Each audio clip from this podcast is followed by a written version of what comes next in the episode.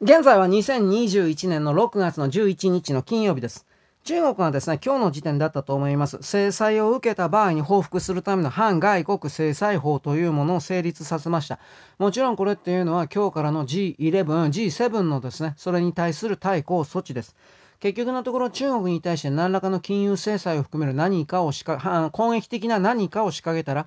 即座に中国の中にあるその外国企業の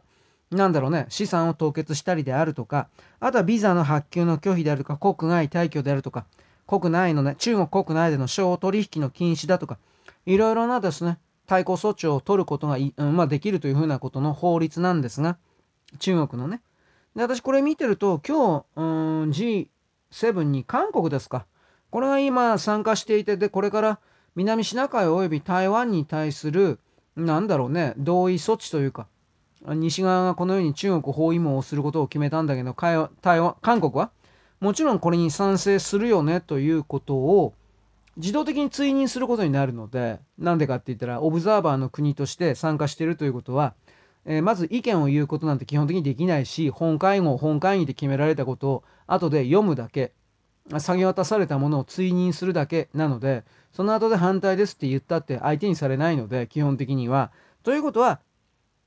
まあ見せしめにやるかな。今の段階でもう味方の全くいない中国が韓国を取り込んでおきたいということはあるだろうけど、うん、この辺のバランス私わからない、わからないです。もちろん中国と韓国においては G7 が始まる前で打ち合わせをしていて、どのような立ち居振る舞い表現をするのかということに、細かい打ち合わせ、まあ、必ずもうやってんので終わってんので、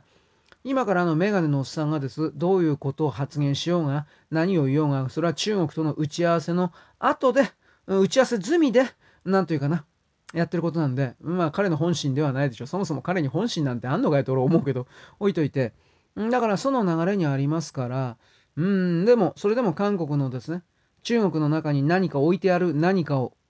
押さえつけられる、締め上げられる、没収される、的な動きがあるのか。あとは、一番あり得るのは、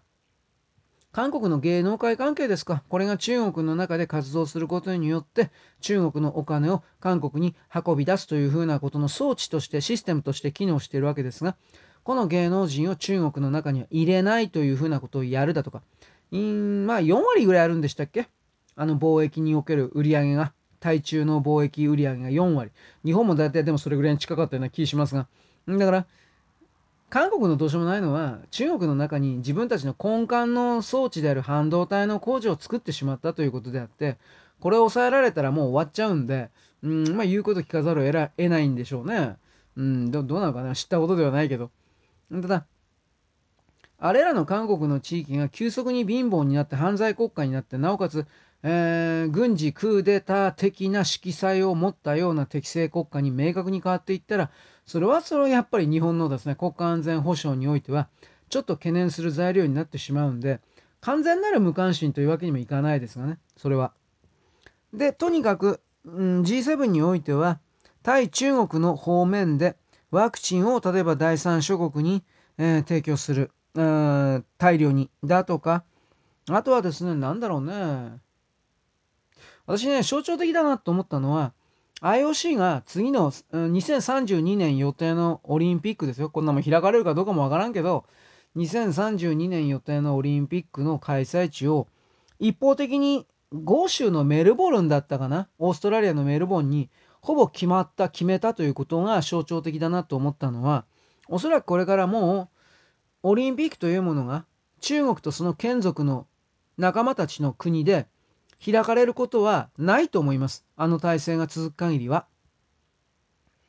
そういうことをすることで政治宣伝として使われる。あと、その独裁国にですね、お金儲けのネタを与えるということになってしまうので、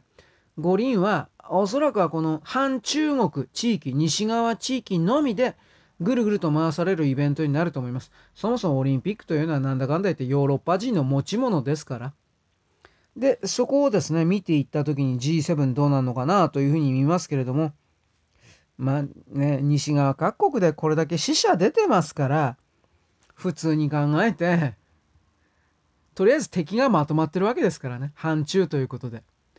細かいところは抜きにして、皆さん結束して、もちろん日本も結束して、そしてその上で、今回はなんだかんだ言ってまとまるような気しますよ。で、次はどこかは知らんけど。なんで中国はあんなに下手やってんのかな？傲慢な態度を。もうちょっと改めればもう少しうまくやれたはずなのになと思うけど、儒教権だからそれができないのか。まあ韓国なんかもそうですけどね。